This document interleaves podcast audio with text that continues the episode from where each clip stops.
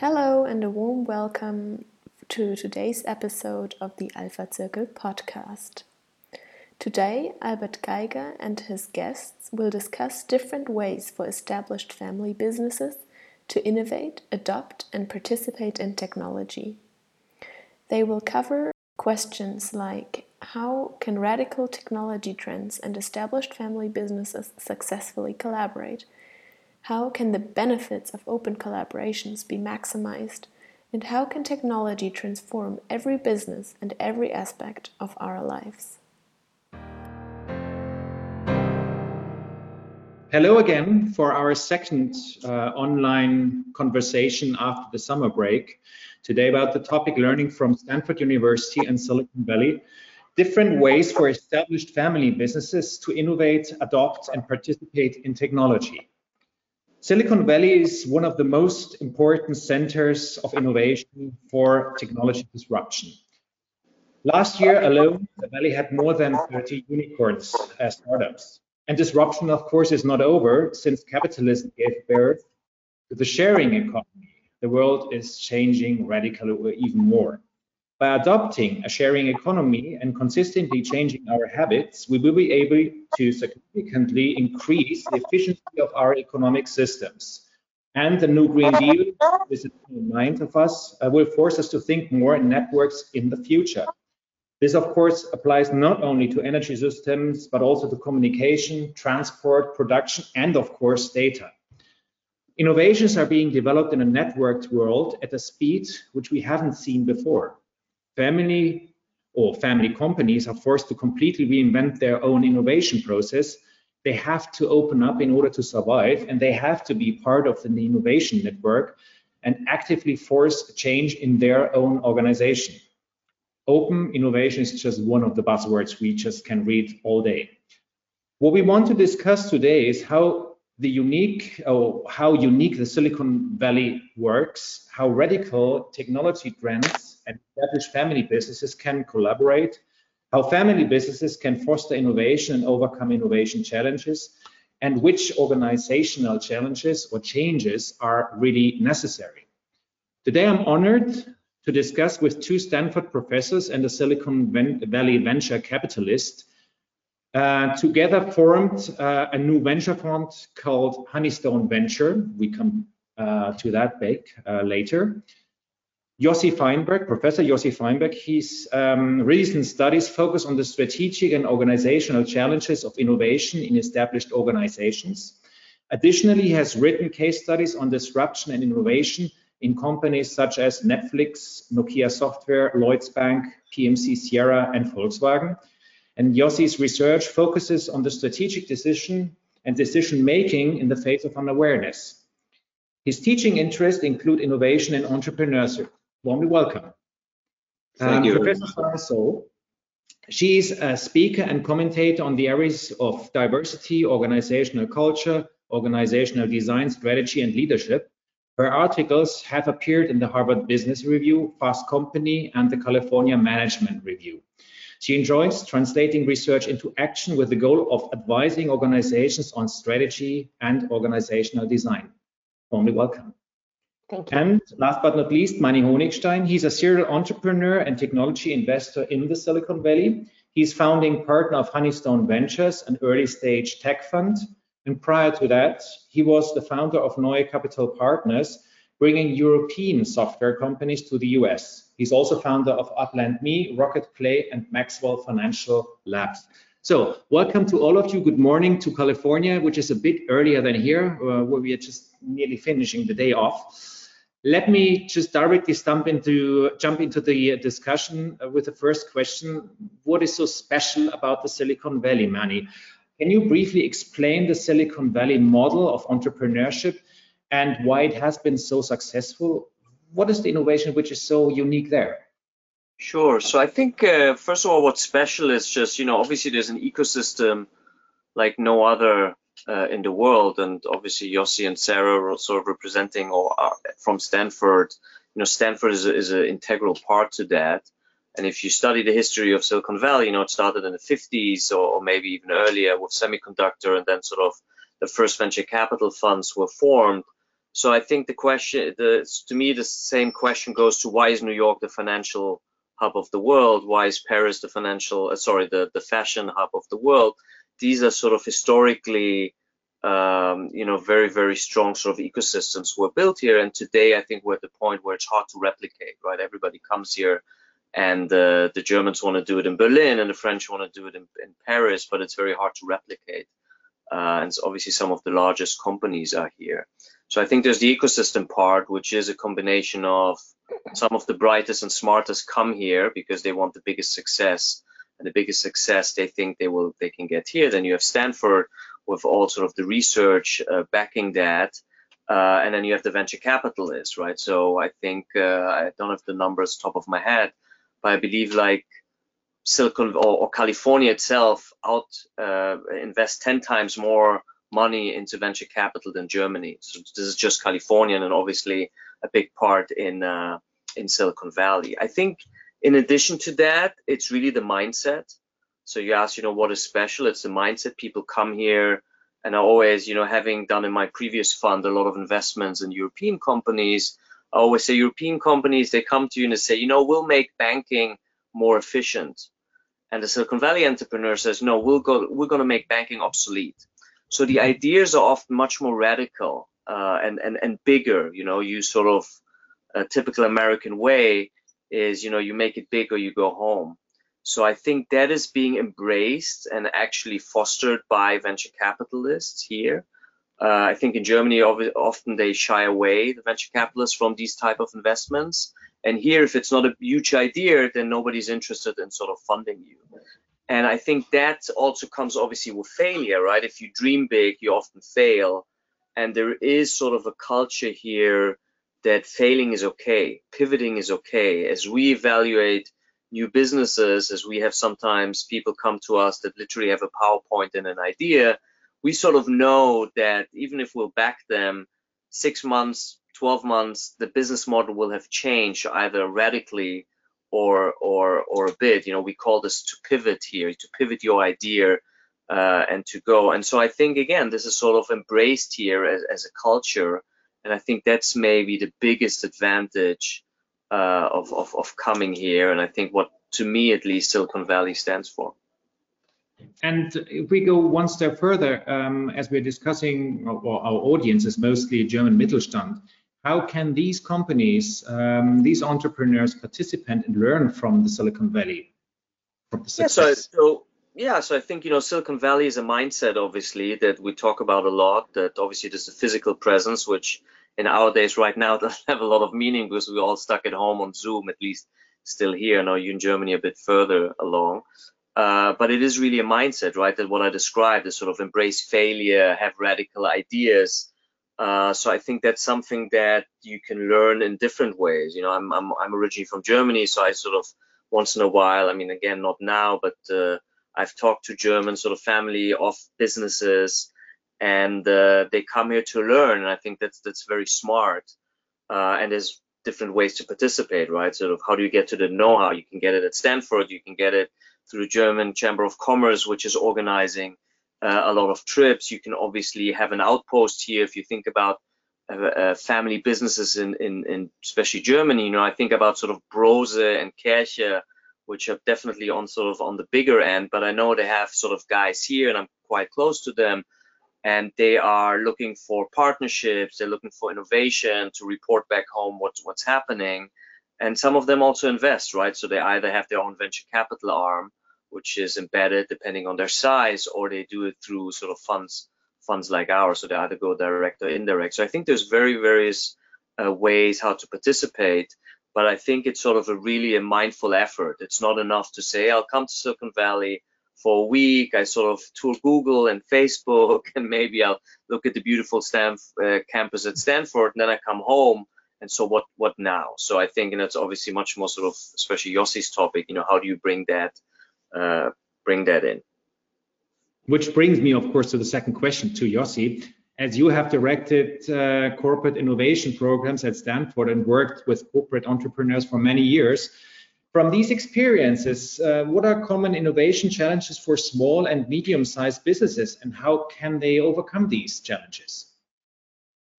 Yeah, so uh, you know, the, the one thing I always see is that businesses are very reactive rather than proactive, and one understands that there's pressure under the business, you know, under under uh, under the hood there, and and and the reaction is naturally taking care of the symptoms.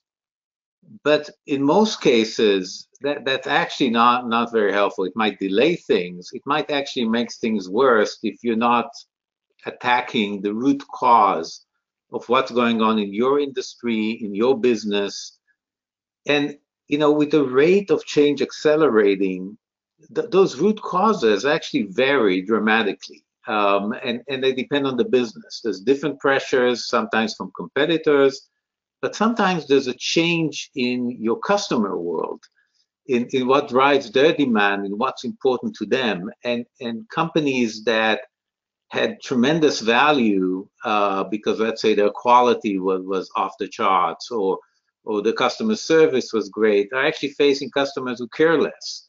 And, and that means that the business model needs to evolve and change.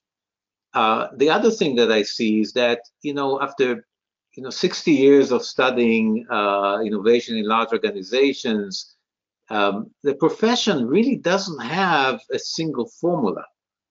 And mm. what I mm. see a lot of companies do is they, they try to mimic someone else's success. And that connects to another mistake that usually companies do, which is they just do a small part. You know, they, they, they dip their toes into the water of innovation.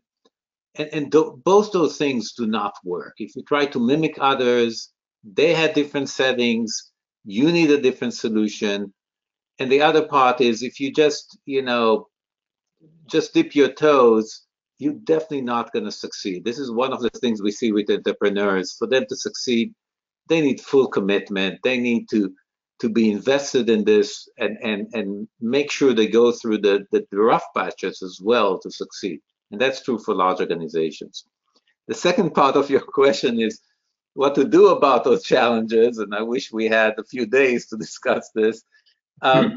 But but let me point, you know, maybe maybe a few um, things that that any company can do is and I like to, to pose them in, in the form of questions. And I would say the first question I would suggest for any any leader um, in, in a business that is concerned about about change is, you know, what's the root cause of that change? Let's step back and have have an understanding of what's the root cause.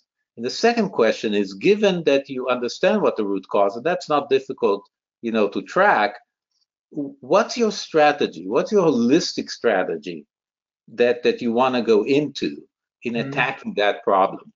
Before you go into the detail and decide to invest in R&D or do some innovation or, or work on the company culture, all those are super important. As you answer those questions, you will find, and that connects to what Mani said, you will find that there are issues of mindset within your organization that that needs to be reevaluated and reassessed. And mindset is a big word; it includes a lot of things. And and, and my colleague Sarah can can can can tell say much more about it. It's it's her field of research. Yeah, of course, Sarah. Um, which changes in organization, or I mean, of course, culture, leadership, and design um, need to be really changed. Um, that's, I think, the most important. If the mindset is not there, the change won't come, won't happen. Yeah, absolutely. And I want to I want to sort of pick off pick up here where Yossi left off. When when Yossi and I teach together in programs and and when our colleagues teach together in programs, we really start with what Yossi said, which is, you know, we really need to think strategically. We need to, and we call it strategic insight when we teach together.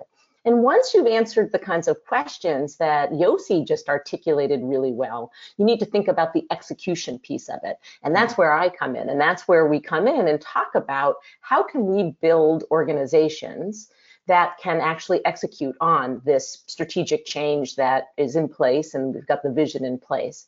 And so, for example, I teach a class which is called Organizational Design for Creativity and Innovation, where we look at that organizational piece. We assume that the strategic insight piece is is is right and that the company, the organization um, has has figured out those those questions that Yossi just articulated. And then we say, okay, let's look at the building blocks of an organization and how we can put those together and reconfigure them so that we can execute on that strategy. And so when I say the building blocks, what we think about are at some basic level, first, the organizational structure.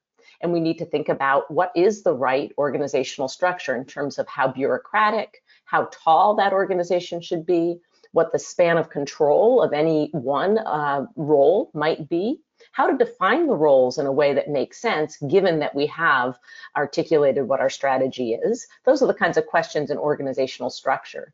Then we can think about things like incentives, and, and certainly Yossi knows more as an economist, knows more about incentives than I do, but we can think about different ways to design those, those incentives to motivate people to behave in innovative ways and to be able to tap into their innate creativity. So we can think about incentives in various ways. Culture, of course, is a big piece of, of what it is we talk about.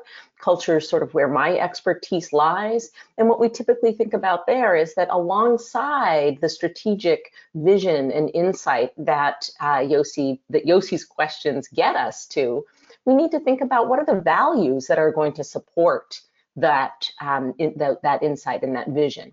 And then from the values, what are the norms of behaviors that we can articulate as an organization?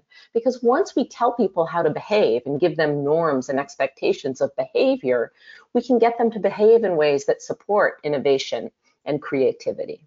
Then, of course, there's the piece about teams. And you'll notice what I'm doing. I'm going from the kind of meso level organization getting closer down to the micro level of the people in the organization.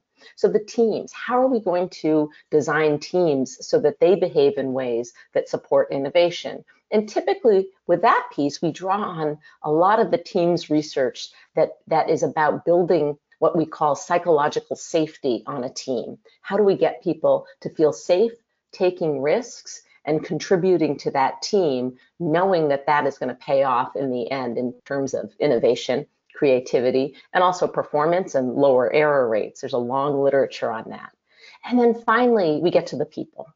And that's where we begin to think about the mindsets um, that we can bring to the problem of creativity and innovation.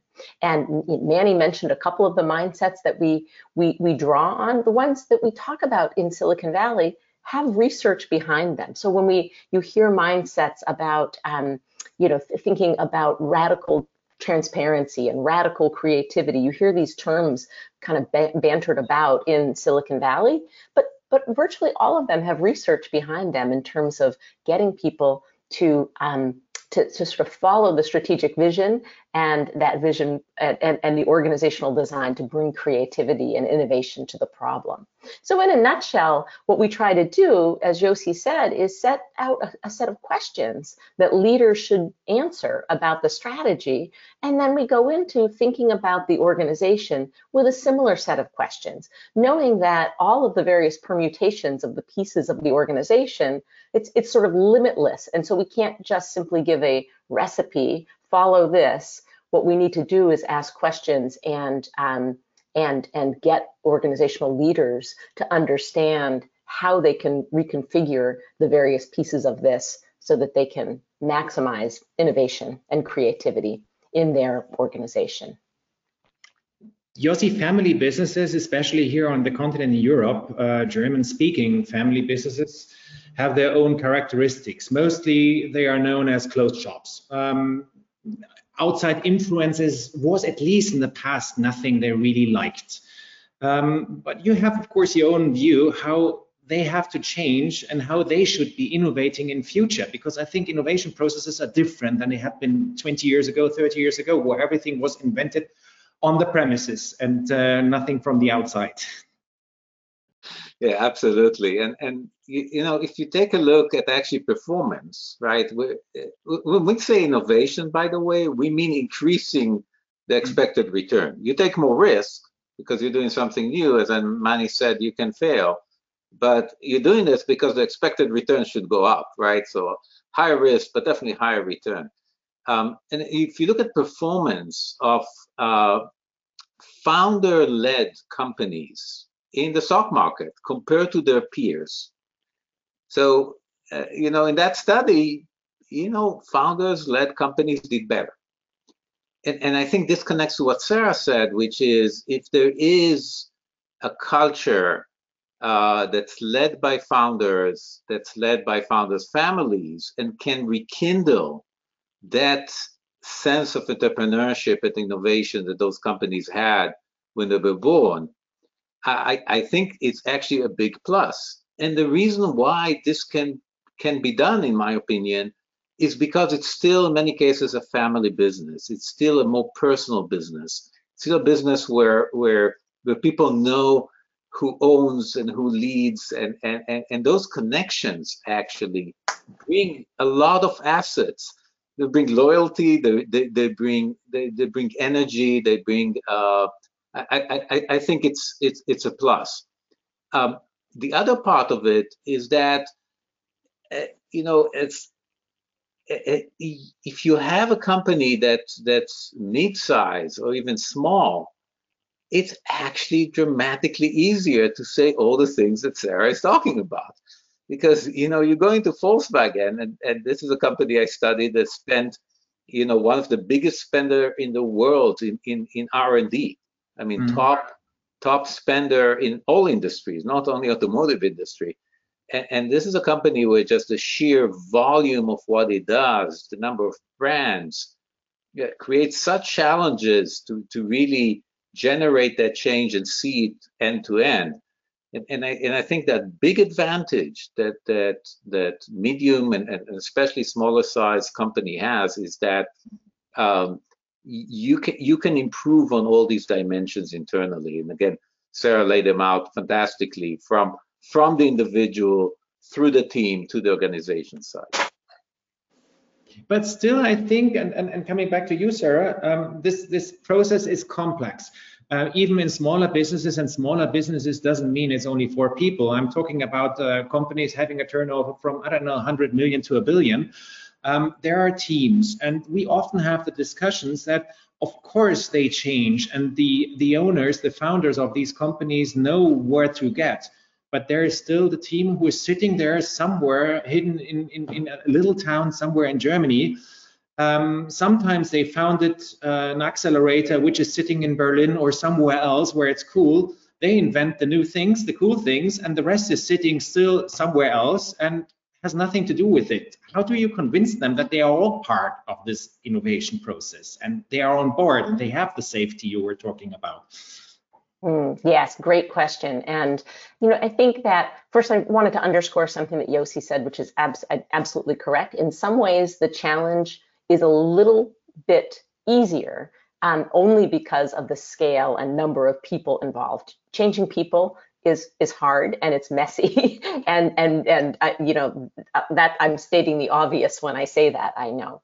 But I think part of what where organizations fail is that they underestimate how hard it is for individuals to change. So in the literature on leadership, we often talk about the differences between technical challenges and adaptive challenges.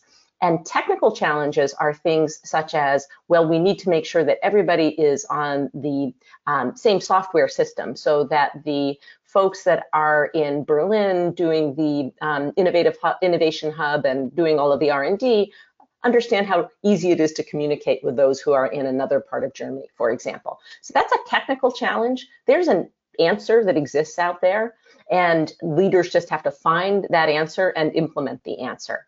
The, the, the, tougher challenges are adaptive challenges, and that's exactly what we are talking about here, which is so how do you get people to work in a different way?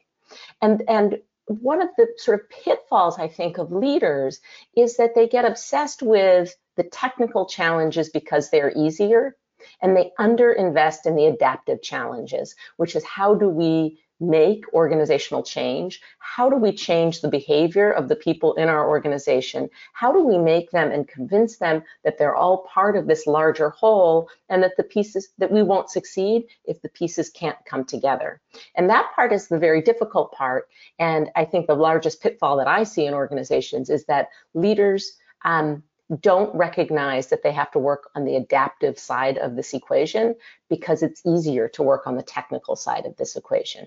And so I think what we, we need to think about in terms of leaders is how can you get the right people in place to help ensure that the adaptive challenges um, will work. So how do you bring in somebody who, um, and this, by the way, can be in an HR role, but often it's not in an HR role because HR roles are often busy thinking about compliance and other issues and not in the development and the adaptation of teams. And so it's a different sort of role that probably is not going to be, it could be, but probably isn't going to be in the HR organization. It's probably going to be more connected to the leader and have a strategic role and a strategic seat at the table.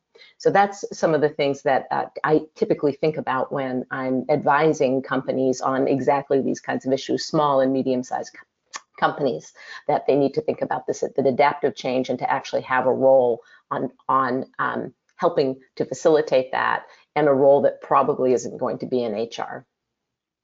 Thank you, Sarah.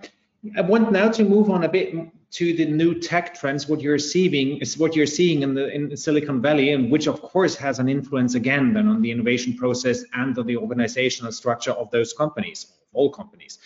Yossi, what innovation and disruption trends such as digitization are emerging, and how should businesses address them?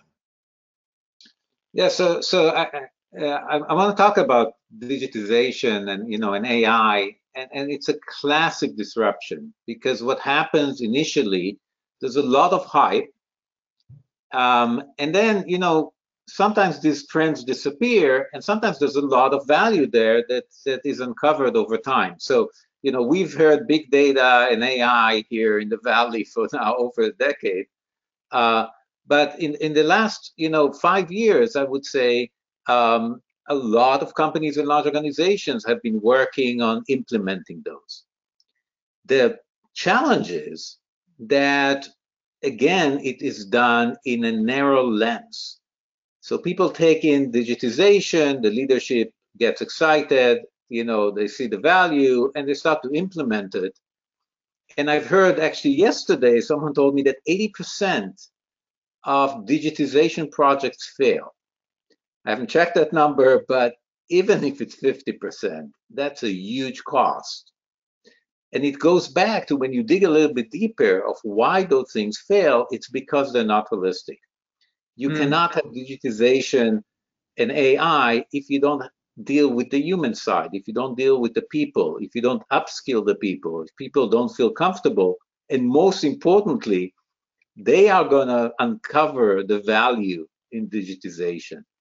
So when we see all these trends coming in, I, I, think leadership is very tuned to them. They're reading about it, they're concerned about it, they realize that they, you know, to be competitive, you'll have to adopt all these new technologies. But when they actually execute on that adoption, it's again, it's missing a more holistic strategy. It's actually missing a plan. There's almost too much excitement by the leadership. And then the people in the organization they're behind and the resistance there eh, really eventually can, can lead to failure. That's what I usually see. How do you think, Sarah, do these trends influence really organization, the culture and strategy yeah, absolutely. And I want I want to just I want to double click on what Yossi just said. I have a uh, doctoral student right now who is working on a really interesting project in which and he's embedded inside a large pharmacy. And um, of course, they got very excited about robotics helping with um, the pill dispensation. Robots are much more accurate than humans are in terms of counting the right number of um, some particular medication, the pills, the tablets for a medication, much better than humans at that piece, and much better on making sure that they have the exact right medicine in, in the pill bottle. And so they you know, invested a whole lot of money in this robotic um, pharmacist, essentially. And then what do you do with all of the pharmaceutical workers? And what the study looks at is some of the workers were um, given a new framing about what their roles were, and they became rather than um, you know uh, people who were dispensing medications, they became counselors for patients and counselors for doctors and counselors for nurses.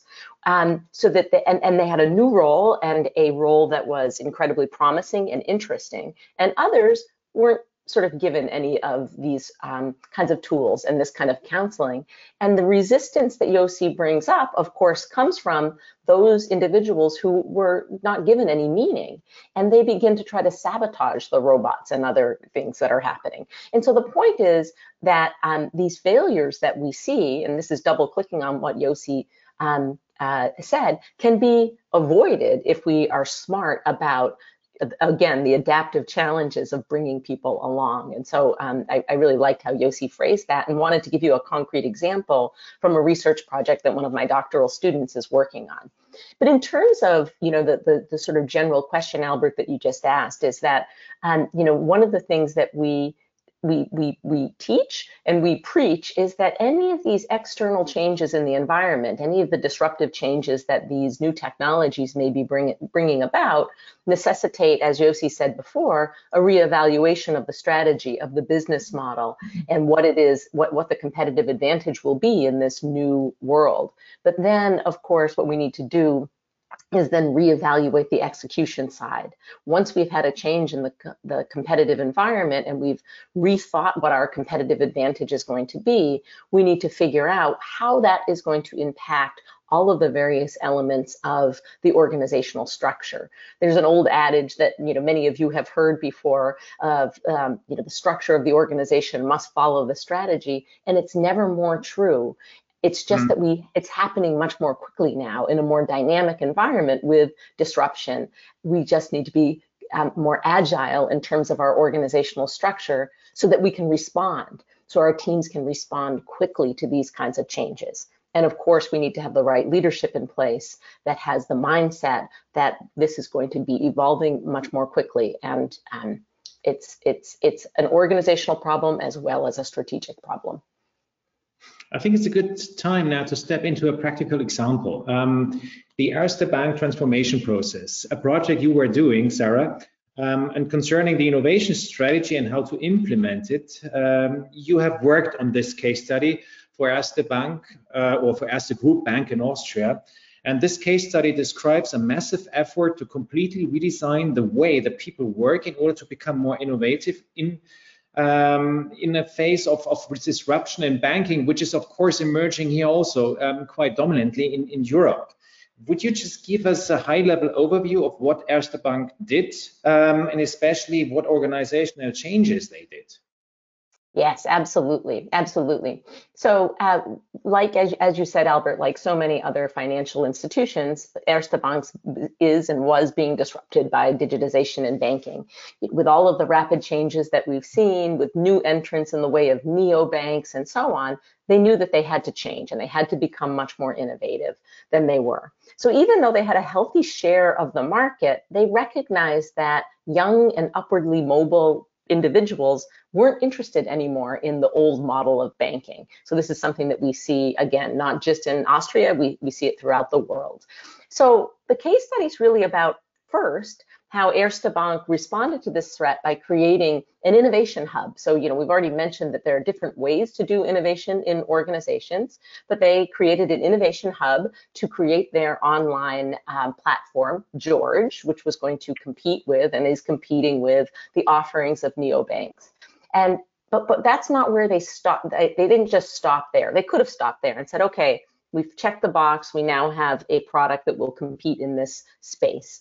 But instead, they realized through that process that the way in which the folks in the research hub for George worked could could teach the rest of the organization to become more innovative. So in, in a sense, George was a pilot around how people might work and how people might behave so that they the, the rest of the organization might become more innovative. And so they take a brave step in the case where they essentially buy a large swath of land on the very outskirts of Vienna at the end of the rail line. And so those of you who know Vienna know that, of course, it's a much more desirable location to be in the inner city where the, you know, all of the, the business is really taking part.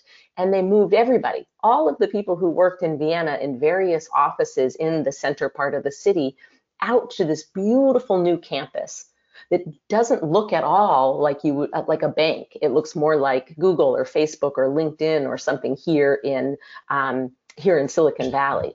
And they changed drastically the way that people worked with the with the hope and the goal that this was going to make the entire organization more innovative, not just not just their um, their George group, the the online banking platform um, group. So it, it's a really fascinating uh, case study in massive organizational transformation that began with a pilot that was a response to digitization. So the leadership team of, of Erste Bank just got their ideas mainly from this hub, from George and that was then implemented all over in the bank. So this is the hub for their for their own knowledge, what they needed to disrupt themselves, or at least to have an answer for disruption. Yes, and I will say that you know the idea kind of really came from the then CEO, who was kind of an inspirational leader who who saw himself and he says this we say this in the in the case we quote him. He says i'm not a banker i'm really more of an entrepreneur. And that's how he viewed himself.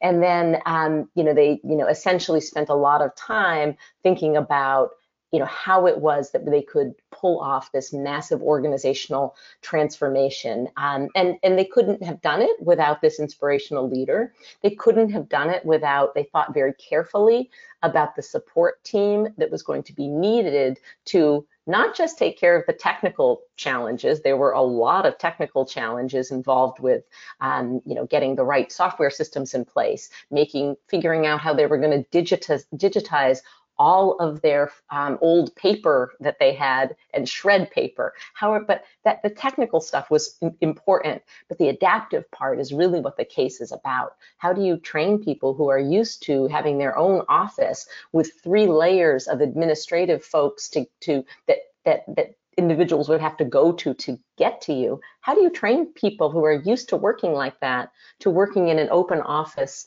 um, uh, where you don't necessarily have a desk, you just have a place to sit at a table with a laptop? And so the, the case is about those technical and adaptive challenges as well.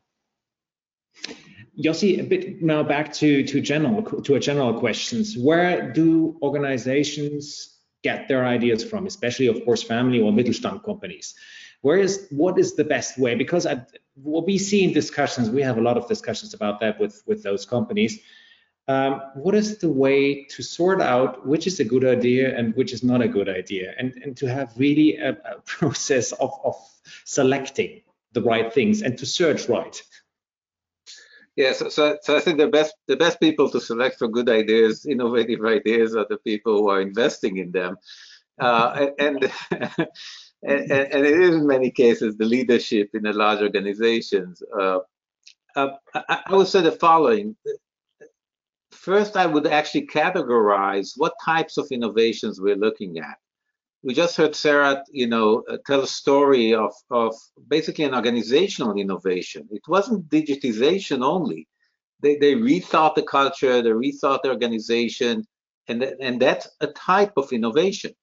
There is technology innovation, there's business model innovation, there are many different types of innovation, incremental ones and you know substantial disruptive innovation as well.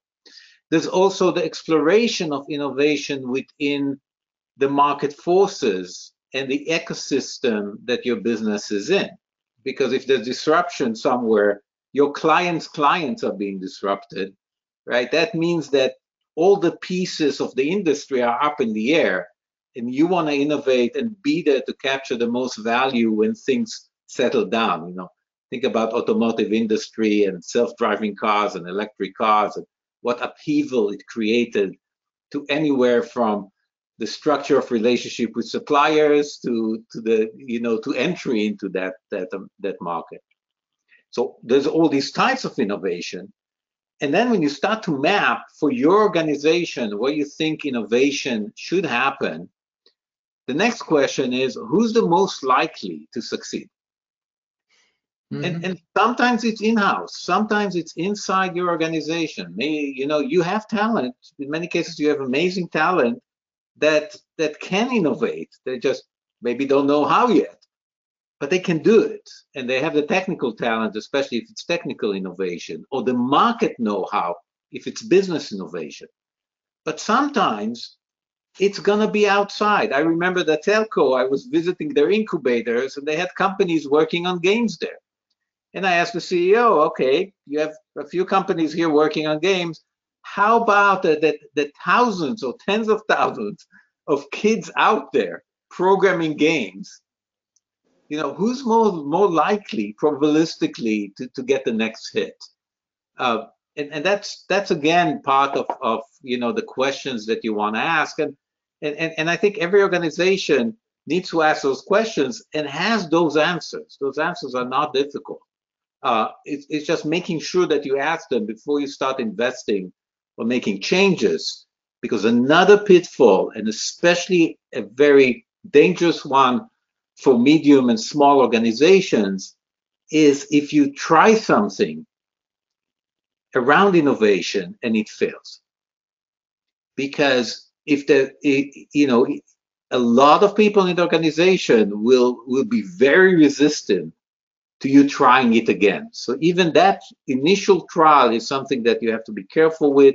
You have to make sure that that you have a plan for it, and you you want to make sure that you educate people what's going to happen when it fails.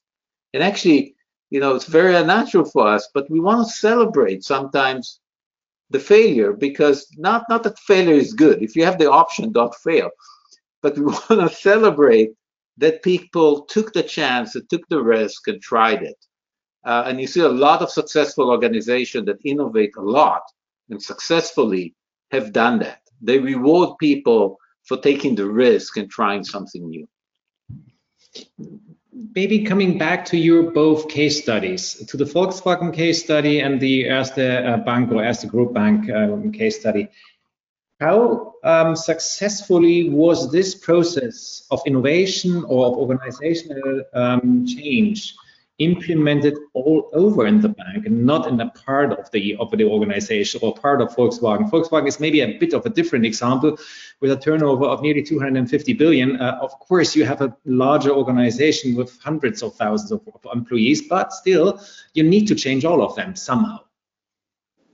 I don't know who wants to start. Do you want me to start, Yossi? Yeah, please go ahead. Okay, sure, sure. Well, I mean, I think, and and and this is um, kind of building off what Yossi just said about celebrating the um, those who take a well-intentioned risk. One of the things that I often talk about in, in my work and my research is that it's really important to have, as Yossi said, pilots and have um, you know pilots that are small, small wins that we can celebrate throughout the organization. And I saw Erste Bank doing that absolutely. So one was not just a small win. The whole uh, um, uh, sort of hub which developed George was actually a large win. But what I saw them sort of thinking about is how do we how do we have some small wins tell the stories of those wins so that it diffuses throughout the organization and normalizes taking some well-intentioned risks and so on. So they did a lot of that, um, that sort of work too. And, and, and I think this is something that can be highly effective in organizations. And as Yossi said, you want to choose what those small projects are uh, so that you're choosing well so that, that you can tell a positive story about how these things might have changed. Um, you know, some of the changes I think that we saw in Erste Bank when we were writing up this case and doing the research on Erste Bank were, were a few things that I think are really important to kind of call out. And so um, the, the changes in how people worked were really very obvious. And so one of them, you know, is that um, there were no offices. There are no offices now in their beautiful new campus. The only person who has an office is the um, general counsel, and that's purely for confidentiality um, risks and so on. So even the CEO has no office. And what that does is it sends a signal to everybody that the hierarchy is flatter. Um, and while the hierarchy, of course, is still there in an organizational chart that you might see, people feel more comfortable approaching um, others that are higher up in the organization. And that's important because oftentimes people lower down in the organization have the kinds of information that is needed for decision making, and they need to feel comfortable sharing that.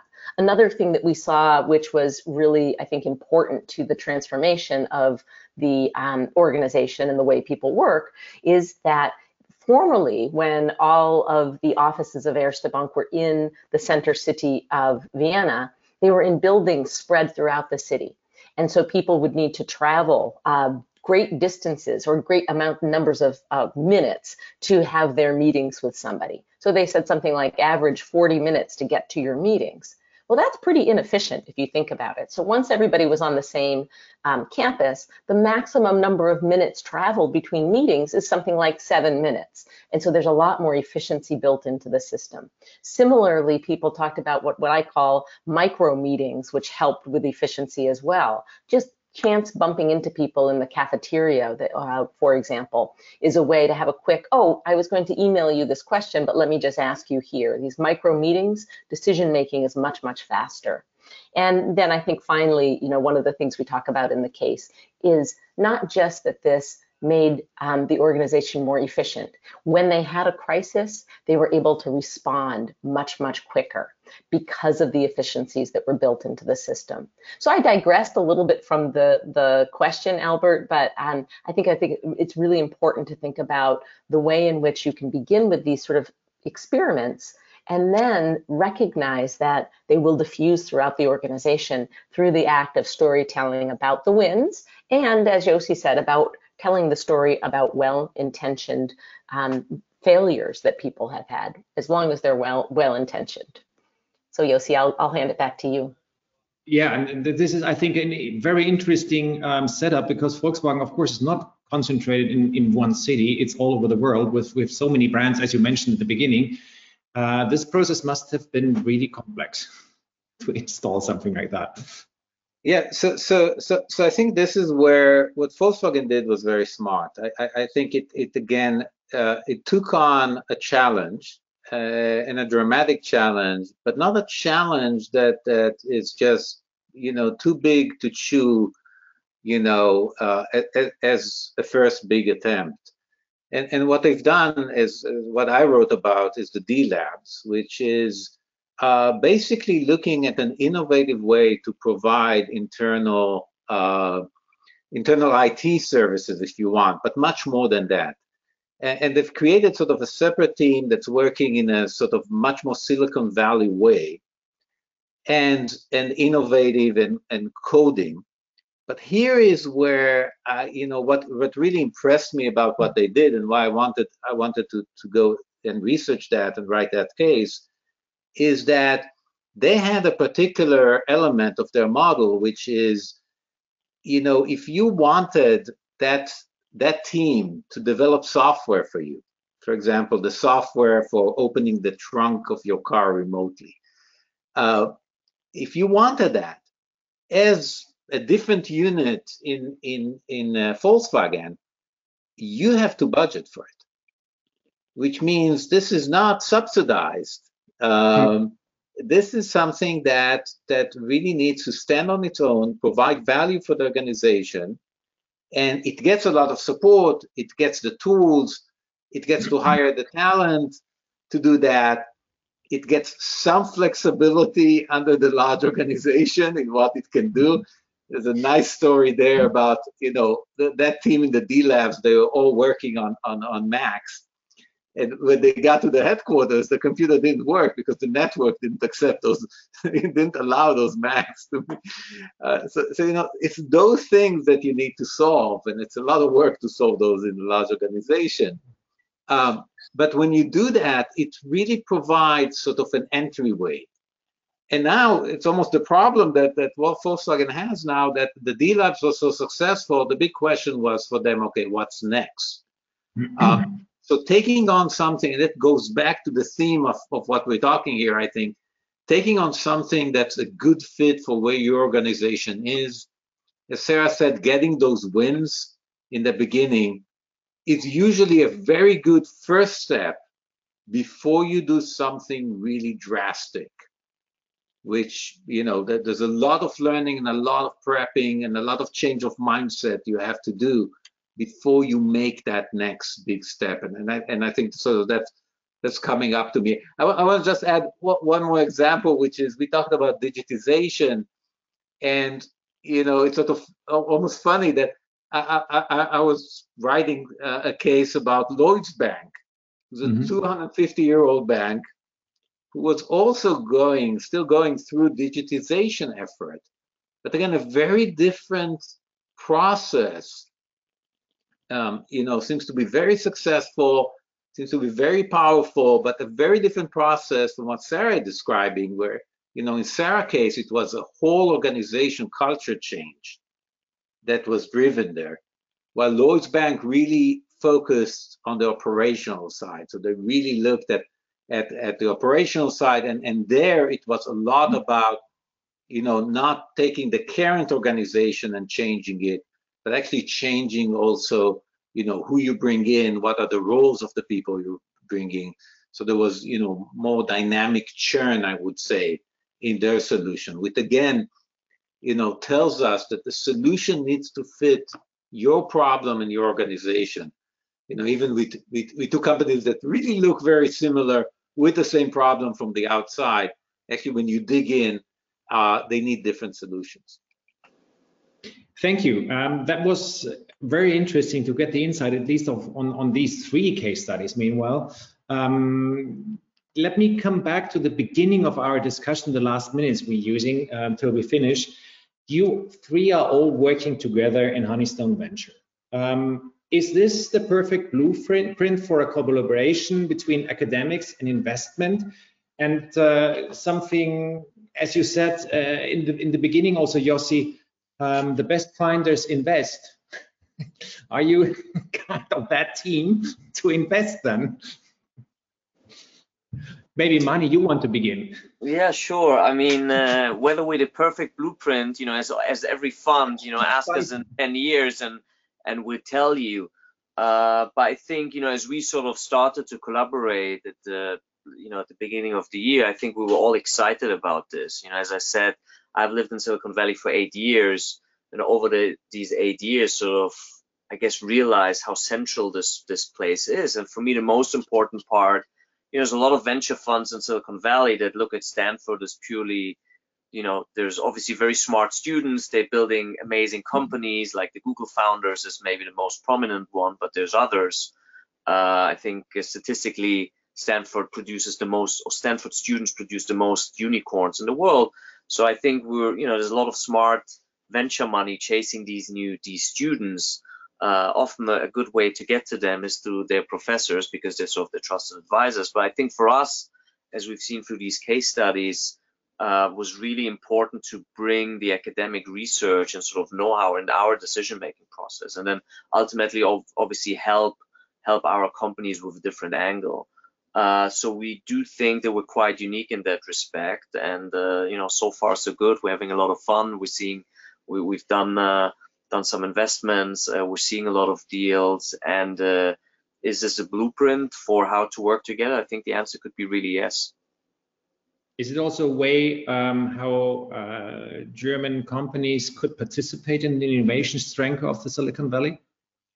Yeah, I mean, I think uh, you know I've met all all kinds of German German uh, family businesses over the years. To me, it's always a question, you know, what is the what is the goal from them, right? What is why are they? I mean, first of all, as I mentioned early on, why they're coming here, and if they're willing to invest and want to put sort of as we say in the US, you know, put your money where your mouth is. The question is of what is what is the goal, right? You just want to make money. I guess there's there's a lot of ways to to invest your money. Uh, some of them come in a very I think they're very narrowly interested in just their field. Um, mm. So you know, if it's a car manufacturing company uh, or someone in that that the supply chain, they really say you know, fund like ours wouldn't work for them because we're very broad. We invest in software in general, and they really are just focused on one sector. Uh, so they look at it much more as a strategic investment. And I think there's others who just want to learn uh, through us or, or, obviously other funds.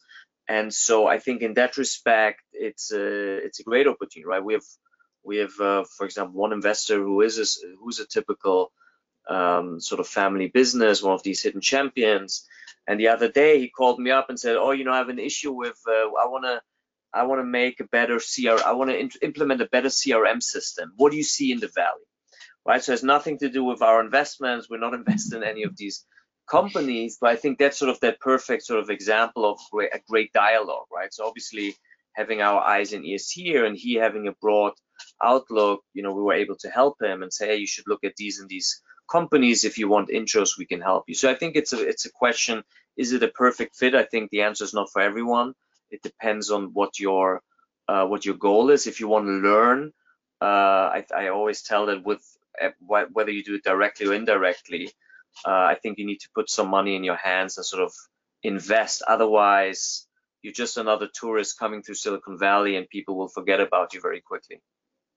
Is the investor from this side of the Atlantic, I mean here in Germany, different from, from the type of investor on the other side in the US? Well, you know, the US is obviously is a very big country and a very big, uh, very big term. Uh, I don't think so. I think in Europe, you know, we still it still amazes me when I open up a German newspaper and they still talk about uh, digitalisierung, uh, digitalization which in the US, I think nobody would use that term anymore because we're sort of way past that, that stage. So in Europe, I think on the one hand, things go a bit slower. On the other hand, when they do it, they, they tend to do it right. So I don't think they're different. Um, you know, as you think about the US, there's obviously big tech centers, especially on the coast. So Seattle, San Francisco, to some extent LA, and then New York, although it's happening now everywhere. And so I would say a German investor probably behaves similar to an investor from Houston, uh, to make my point. I, I, don't think there's a big difference in, in the mentality and in their goals. Anything to add from Yossi or from Sarah? Otherwise, we're coming to the end as you all have to have, move on to other meetings to the start. I, you know, Oh, I will just say that, and I'm echoing really what you know what Mani said at the beginning of his remarks, and that, uh, and I think I speak for Yossi, and uh, when I say that for us, this is incredibly exciting to be part of this because we've researched these topics for, for decades, both of us. We've worked with our students, um, but this is this is a chance to work with different kinds of companies. Certainly some of them will be our students' companies, but with a, a larger swath of companies. And so for us as academics, this is a learning venture for us as much as it is um, a, a, you know, an investment venture too. So we're just delighted to be part of this. Thank you very much. Oh no, Yossi. No, no, no, no, Yossi. Just.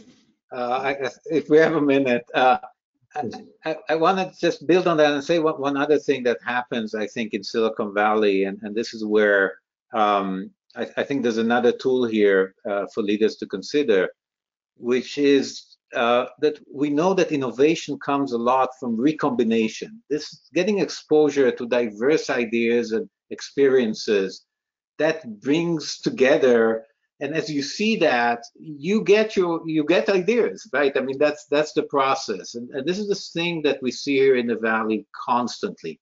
You know the, we have a lot of creative people a lot of people come in and, and bring their ideas. They're all different. And you're constantly seeing those those uh, uh, forces and those currents interact and create uh, very interesting uh, dynamics and waves uh, and I think this is this is part of, of what um, I, I, think everywhere around the world you can now be part of, which is uh, basically connecting to the valley, crossing those boundaries, looking outside your industry and your day-to-day uh, challenges, and, and doing things like we're doing here in this webinar, getting more of those ideas in and, and bringing them to the people in your company will create more innovation.